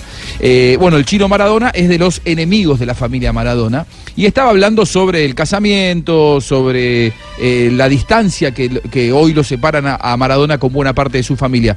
Se ve que Diego estaba escuchando o le contaron, llamó por teléfono y lo destrozó a su sobrino, el chino Maradona, hasta también habló de que lo del casamiento quizá no sea verdad. Escuchen. Buenas tardes a todos. Y estoy mirando al cagón, al cagón número uno de sobrino que tengo. Y estoy, estoy, estoy viendo cómo ustedes arman un programa de, de una falsedad de este tipo, que le faltan los dientes, que le faltan los dientes, que la madre no lo puede ver, que no, que no, que, que no, que a mí no me ve, no veas un montón, no me, no me, no me veas un montón de tiempo, que me rompió un montón de autos, que me robó plata, que me robó plata, y es el cagón más grande del mundo porque se esconde, ¿me entendés? Y yo te, y yo te digo a vos, como le digo, como le digo a todos los, los panelistas que están ahí, que en cualquier momento ustedes también sufren una puñalada en la espalda por ese, por ese, por ese cara de mierda que está ahí. No, no, no. Oiga, Juanjo, ese me hace acordar de un humorista que decía, qué bonita familia, qué bonita familia. Qué bonita. Una locura, la verdad que, que bueno, esa, ese cara de mierda es el sobrino que además es muy parecido a, a Diego Maradona, por lo tanto él tiene la misma cara. debe creer que, que tiene esa cara, ¿no? La verdad que es, es- es lamentable, pero bueno, se ve que estaba mirando el programa y el chino Maradona que eh, inclusive eh, también hay que decirlo, ¿no? Hace un raid en cada una de las oportunidades que tiene para aparecer en cuanto programa lo invitan y hablar del sobrino y hablar de las distancias que tiene. Algunos dicen que hasta hace un negocio de eso. Bueno, Maradona salió al cruce y le dijo todo lo que lo que escucharon. No, no, no, no me quedó claro si lo quiere o no lo quiere el sobrino. Bueno, 3 de la tarde. Ah, no me quedó claro. bien. 3 de la tarde, 37 minutos. Ya vamos a hablar del fútbol profesional colombiano que tiene la segunda fecha. Ya tenemos los partidos que vamos a tener acá en eh, los micrófonos de Blue Radio y todos los detalles de lo que se viene para la segunda fecha. Son 19. No se pueden dar ventajas porque son solo 19 fechas. Son las 3 de la tarde, 37 minutos. Mari, Señor. ¿de qué depende que un instante no sea un momento más eh, para olvidar? ¿Cómo así? ¿Qué lo hace exclusivo, diferente? Mm, a ver, déjame pensar. Pues depende de que tanto estemos inspirados y de lo que queramos alcanzar. Pero para que un instante sea único, yo creo que también debe tener al- alguien capaz de reinventarse, de seguir adelante. ¿Usted qué piensa? Sí, esa es la magia de todo. Y bueno, también debe contar con una celebración que reconozca lo bueno que hacemos y para ello llegó la nueva Club Colombia 269, una Club Colombia que le da a cada instante la maestría y la celebración que merece esos momentos únicos. Nueva Club Colombia 269. Disfruta la maestría en un instante. Prohíbes el expendio de bebidas embriagantes a menores de edad. El exceso de alcohol es perjudicial para la salud. Vamos y nos tomamos una. Vamos, Destapemos una. vamos, vamos. 269.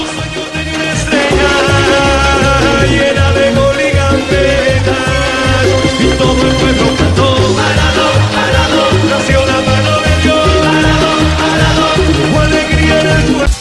La segunda fecha del fútbol profesional colombiano, la liga del segundo semestre, comienza hoy con el juego entre uno de los líderes, Equidad, ante Jaguares de Córdoba. Este partido es a las 6 de la tarde en el Metropolitano de Techo. Once Caldas a las 8 de la noche recibe al Atlético Bucaramanga en el estadio de Palo Grande. Mañana, eh, el Río Negro Águilas Doradas a las 3 y 15 recibe a Envigado y celebra eh, sus 10 años de existencia como equipo profesional. Y a las 5 y 30, el Deportivo Cali Joana enfrenta al Atlético Huila. Este partido eh, es interesante para, para el Cali, que ya arrancó bien en Copa Suramericana y que quiere sumar también en Liga.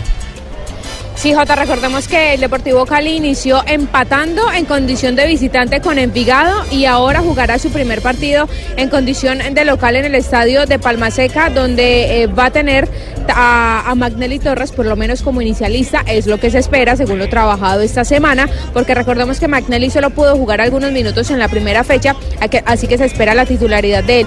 Lo mismo que Juan Camilo Angulo fue titular en el partido anterior, pero ahora va a debutar en el estadio de Palma Seca junto a su hinchada y, justamente sobre eso se refirió el lateral derecho del Deportivo Cali. Que Huila es un equipo que por ahí se le fueron piezas fundamentales ¿no? del semestre pasado, pero es un equipo joven que, que todavía mantiene la idea de juego, con el cuerpo técnico lo han mantenido y pienso que va a ser un partido difícil. Es lindo uno jugar en casa, sabemos de que va a ser mi primer partido en Palma Seca con la camiseta del Deportivo Cali, pero pienso que es una motivación más para hacer las cosas bien. Partido donde vamos a tener que tener mucha, mucha paciencia, mucha circulación de pelota y bueno, ojalá Dios quiera podamos estar finos y las, las que tengamos las podamos meter. Y el mago Magnelli Torres ha dicho que se está preparando muy bien, que ha venido tomando confianza esta última semana en los entrenamientos. Pienso que, que día a día me he venido sintiendo, mejor. Esperamos tener eh, más minutos para, para saber en, en qué nivel estamos. Sabemos de que los entrenamientos han sido muy buenos, sirven para, para tomar ritmo, como dicen, pero lo que realmente interesa y realmente te marca cómo, cómo estás son los partidos. Así que esperemos que podamos tener más minutos y, e irme sintiendo bien. La fecha profesional después del juego del Cali, que es a las 5 y 30 ante el Huila, a las 6 tiene el partido Santa Fe Nacional, que lo vamos a tener aquí en esta frecuencia de Blue. En Blue Radio desde las 5 y 30 de la tarde con el relato de Tito Puchetti el sábado. Marina, habló, hablaron los jugadores de Santa Fe y hay expectativa por ese juego antiatlético nacional. Sí, porque él, ah, por ejemplo, habló Sanguinetti, si quiere lo escuchemos también porque viene un partido eh, importante, el técnico del conjunto eh, Cardenal. Bueno, este, está recién arrancando el campeonato, lógicamente este, son las primeras fechas. Uno, eh, si bien ha visto los jugadores, también es importante verlos en cancha. En este caso nosotros tuvimos dos partidos seguidos, eh, una competencia y un viaje, entonces cambiamos algunos, algunos jugadores para, para, para verlos también y porque también están en condiciones de, de- ser este, desde el arranque titulares y nos vamos a encontrar contra, contra un equipo que tiene muy buenas individualidades y que también tiene un trabajo de un técnico que viene, viene trabajando con ese equipo hace un tiempo. Y la jornada después del juego entre Santa Fe y Nacional tiene el partido entre Tolima y América de Cali. Ese será a las 7 y 45 de la noche en el Murillo Toro y América afinando, afinando todavía a Joana en el arranque de la liga. Sí, afinando. Recordemos que ganó 1 por 0 en su primera salida ante Leones. Este va a ser su primer partido en condición de visitante. El profesor eh, Pedro Santos, pues que poco, poco responde la- las preguntas de los periodistas. La verdad, uno no entiende. Si uno le pregunta por la salud de un jugador, dice que no sabe. Si uno le pregunta por otro jugador, dice que no sabe. O ¿Usted sea, uno- uno- No, él habla, él lo habla. Él, él habla portugués, eh, habla como un portuñol, como dice Mari, pero bueno, ahí en medio de todo lo que, en medio de todo lo que se le quiso preguntar y no quiso responder, pues está la brevedad de esa rueda de prensa. O actual campeão é uma equipa buena, uma equipa com muita intensidade, com hambre, mas tem as suas debilidades. Nós jogamos sempre com o mesmo objetivo. Queremos ganhar os jogos todos em casa e fora. É assim que trabalhamos, é assim que queremos. Queremos ter balão, queremos ter ser uma equipa muito impressionante sem balão, é isso. Esos los partidos. Está mejor, ¿no? Está mejor el portuñol de, Sí, de Pedriño, pero está mejor. recuerden esa respuesta, porque la próxima semana o en la próxima atención ¿Va a medios que vuelva y mande una voz, va a ser prácticamente la misma porque no es capaz de responder otra cosa. Bueno, brava yo. Es como cuando No, es Osorio que estaba en Brasil y, y aprendió yogo y era yogo, Miren. yogo, yogo, todas las conferencias de prensa. No, es que no se imaginan lo, lo triste, lo indignante que es. Uno, Cascajal no queda en Cali. Cascajal, pues, desde la Torre de Cali, desde la sede de Blue hasta allá es más o menos una hora y media. Entonces uno va hasta allá madrugando, le abren la puerta y ya se ha terminado la práctica. Y va uno a, a- a preguntarle a este señor y el señor, eh, no, no respondo eso, no, no respondo eso. O sí, queremos jugar bien y, y mantener la pelota. Siempre es la misma respuesta, no es capaz de dar otra. Tiene libreto. Vamos a hacerle un remix con las Tiene, respuestas. tiene libreto. Fabio, el Fiel, domingo fiel. transmitimos el partido de Se Junior. las consigo. Junior contra el Deportivo Pasto, pero no será en el Metropolitano, sino en el Romelio. Así es, regresa el Junior al estadio Romelio Martínez, el remodelado estadio Romelio Martínez. El Junior a tratar de ratificar por lo menos el juego que mostró ante Lanús. Esa es la gran expectativa que hay entre la afición. Y fíjese que el hecho de que el partido sea en el Romelio Martínez, eh, hay interés de la afición por asistir eh, al Metropolitano, pues la gente le saca un poquito el cuerpo en un partido ante Pasto. El Junior no, no mostró buenas cosas en el partido ante Bucaramanga. eh, entonces a este partido sí va a tener mucha más afluencia de público. Y hoy fue presentado Fabián Zambuesa del ex Deportivo Cali, ya es jugador del Junior de Barranquilla. No va a estar para este, sí señor, no va a estar para este partido, pero seguramente sí para el próximo. Y habló que dice que viene a aportar su granito de arena, por supuesto, al cuadro rojo y blanco. Yo vengo al Junior a tratar de aportar mi granito de arena, hay grandes jugadores, hay un plantel profesional muy bueno, buenas personas sobre todo, eh, ya nos hemos enfrentado varias veces, así que bueno, en el Cali me fui, tomé la decisión de irme porque bueno, creo que, que las cosas no, no se dieron el último tiempo como pensaba. hay técnicos eh, que le gusta o tienen su manera de jugar, así que bueno, hay que respetar siempre la idea de juego que tienen ellos, así que bueno, me tocó Pues, salir. si a ese ritmo va a jugar, hermano. ¿Qué hubo? Tarcisio. Llegó temprano. Tarcisio. Es muy buen jugador. Uy, Joanita, Joanita. Venga, el abrazo, Joana. Ay, pasito. Es muy buen cuidado, jugador, Ta- Tarcisio. Tarcisio nos va a acompañar el ¿eh? domingo en la transmisión de Junior eh, Pasto. Sí, no, cuando juegue Croacia me llevan, hermano.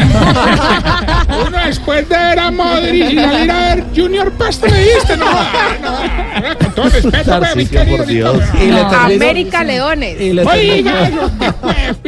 Y le termino, le termino la jornada. El domingo a las Equidad 5 y Jaguares. 30, Patriotas Boyacá ante Millonarios. Ah, y, a las me hagan un 7 resumen. y, y a las 7 y 30, hermoso horario de domingo, Independiente Medellín ante el Boyacá Tarcisio Chico. es nuestro fútbol. No, no, maravilloso que pan fútbol. nuestro de cada día. No, no, no, Ta- ese- Tarcisio vino temprano porque todavía no, no es el horario de no, ah, no, es que me Sí, dijeron que Fabito, que Fabito iba a estar en lucha libre y yo quería ver ese espectáculo, En, hermano. en bo- No, en en boxeo, en boxeo, Tarcisio. en boxeo va a narrar la pelea de John Ah, Lennon. pero esa no es rara. Ah, yo creí que se iba a dar de jeta. La pelea de John Lennon. No, no, no, no. Usted va a ver sangres y No, no, no, te imaginas espectáculo, Fabito, ahí en, en, en paño menores. No, ¿A, no, no. a no, qué no, horas, ¿A qué horas es la pelea de John Lennon más o menos, eh, Fabio? Porque todavía está el No mexicano contra el Fabio, guatemalteco. Sí, señor, estamos en la cuarta pelea y la de John Leno es la séptima, así Ah, que todavía falta. Como diría no sé John si nos va a Lennon, alcanzar. imagine. Una pausa y ya venimos para el cierre de Blog Deportivo. ¿Cuál de la este no? tarde. Qué pena, meteme, pues. Sí, no, que este tranquilo, es el- bienvenido, Es siempre que será como bienvenido. este programa sí lo oyen y además está Marinowski. Oiga, qué buena idea. ¿Por qué no le ponen a los estadios de Colombia nombre ruso y así no extrañamos tanto? Cómo- Ah, sí. sería el, el eso? Romeloski Martínez. Martinoski. el Campinzoski, por ejemplo. El Campinzoski. ¿Qué hacemos con el Atanasio Girardot? Espartac Girardot, algo así. Eso, eh, yo- es que Marina, por eso. Hermano. Ay, no, sin Pro- profesor, profesor, ¿estaría que bien la licencia literaria para esos eh, estadios? Pues si fuera obviamente pertenecientes a lo que antes eran las repúblicas socialistas soviéticas, seguramente. Seguramente. Este viejo ya no vino a armar. Permítame, permítame, ¿Ay, Tarcisio. qué Kuczynski?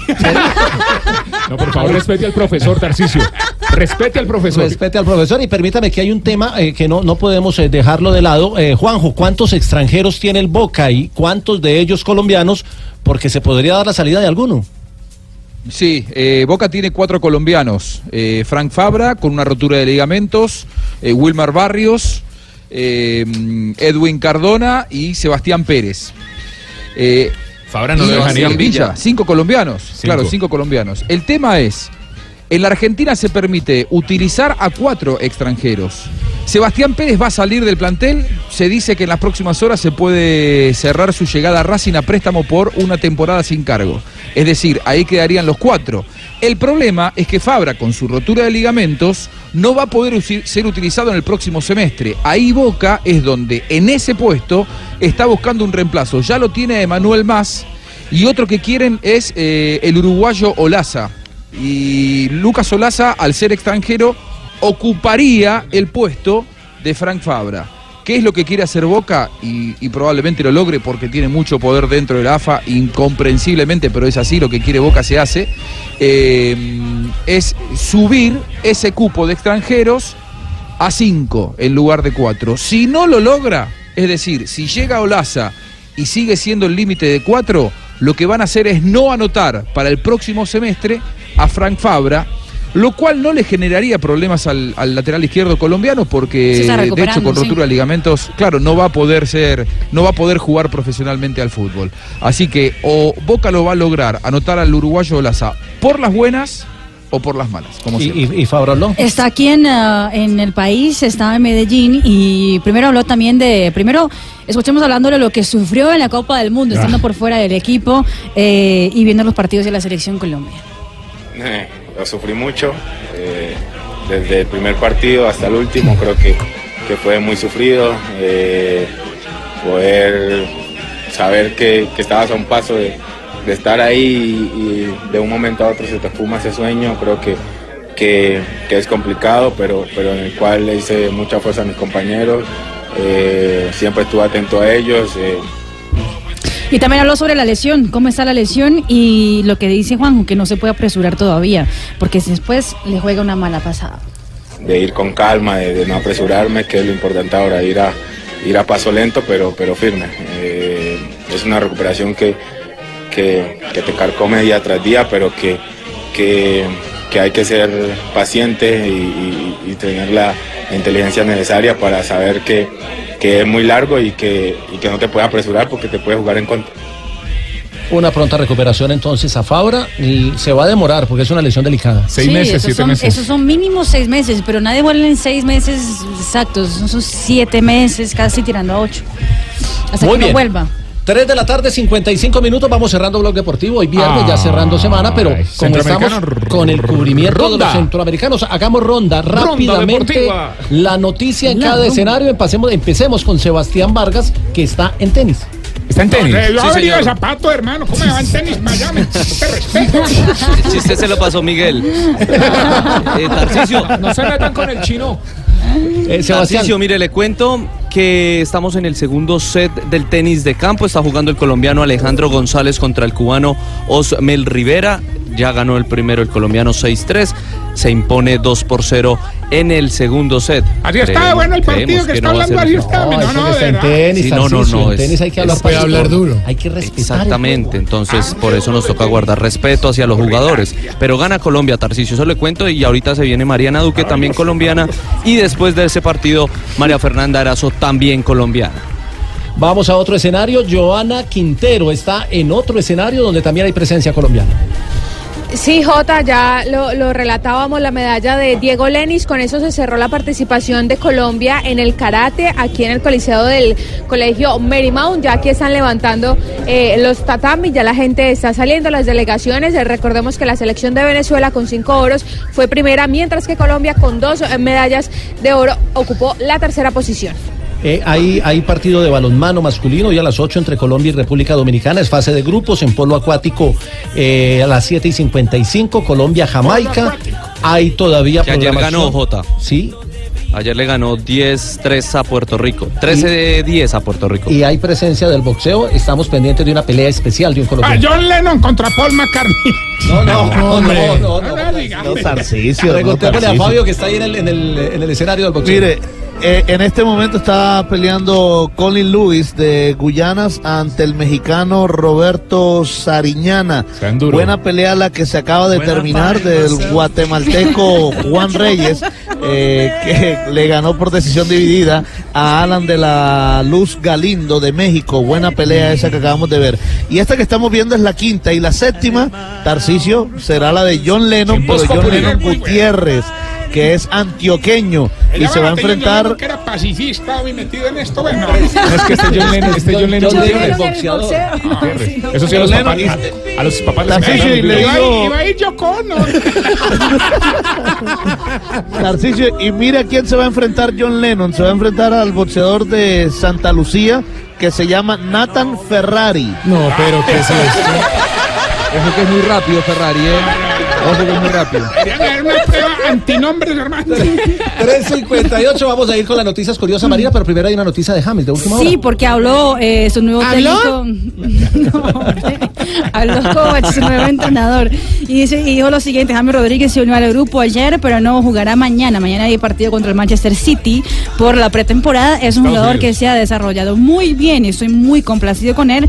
Y creo que él nos hará muy felices con su juego. Sigue liderando la tabla en los Juegos Centroamericanos y del Caribe. México con 80 de oro, Colombia segunda 44 de oro y Cuba 35 de oro en la tercera casilla.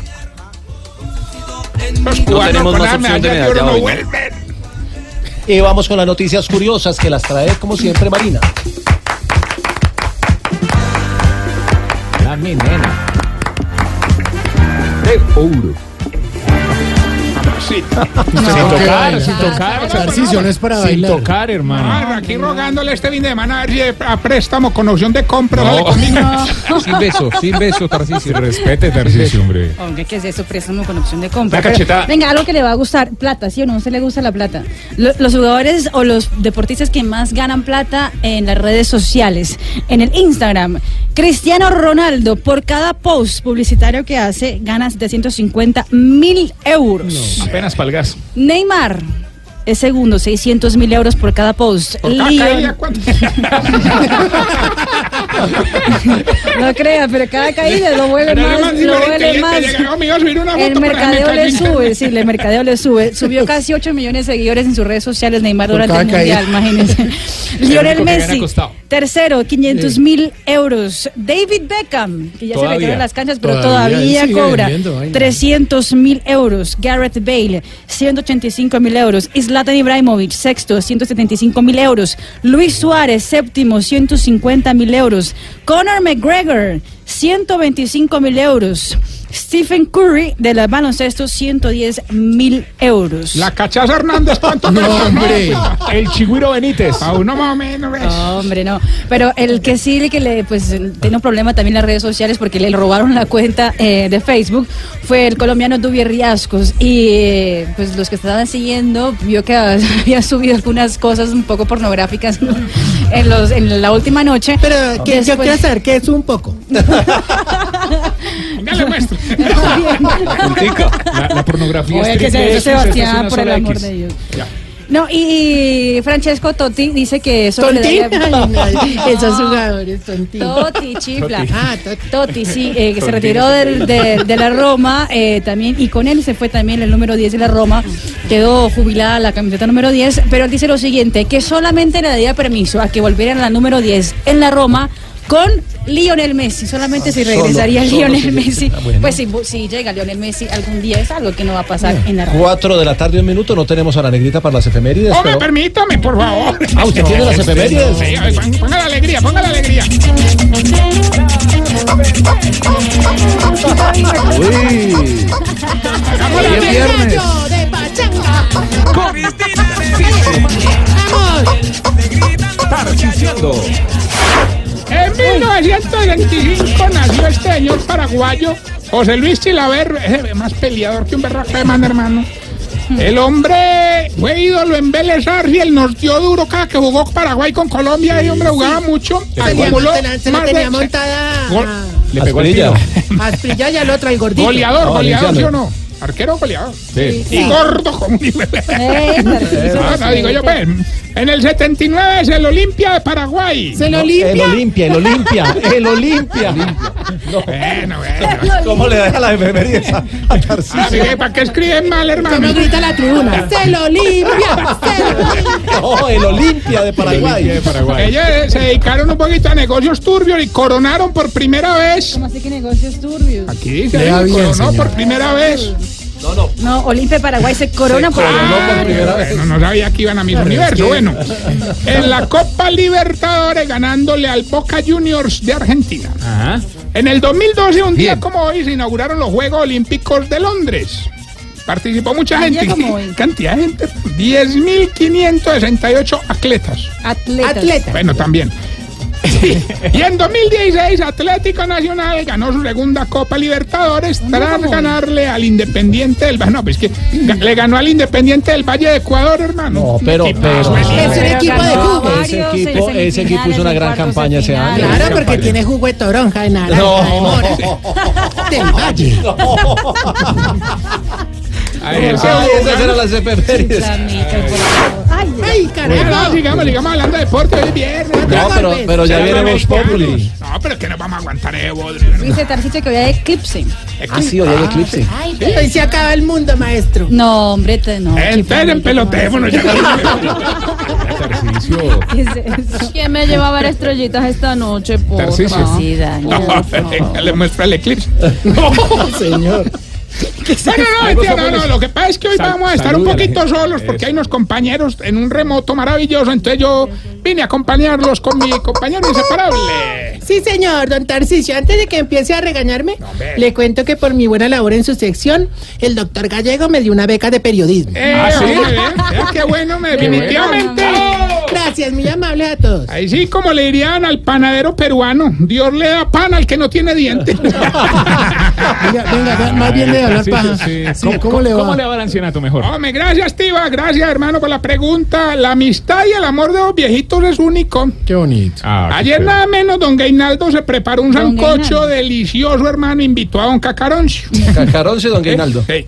Apenas don Gainaldo vio a don Cacaroncio con ese sancocho, se le mandó y se lo comió enterito. El sancochito sí lo dejó todo para después. Oiga, no sea puerco, estamos empezando programa. Ya empezó con el... Era un sancocho de pollo. A ver. No, no, no, bueno, bueno. Lo que me tiene muy contento es el, el viejito nuevo que entró al ancianato, el que tiene Alzheimer. hombre. JJ. Ah, no. No, no, no.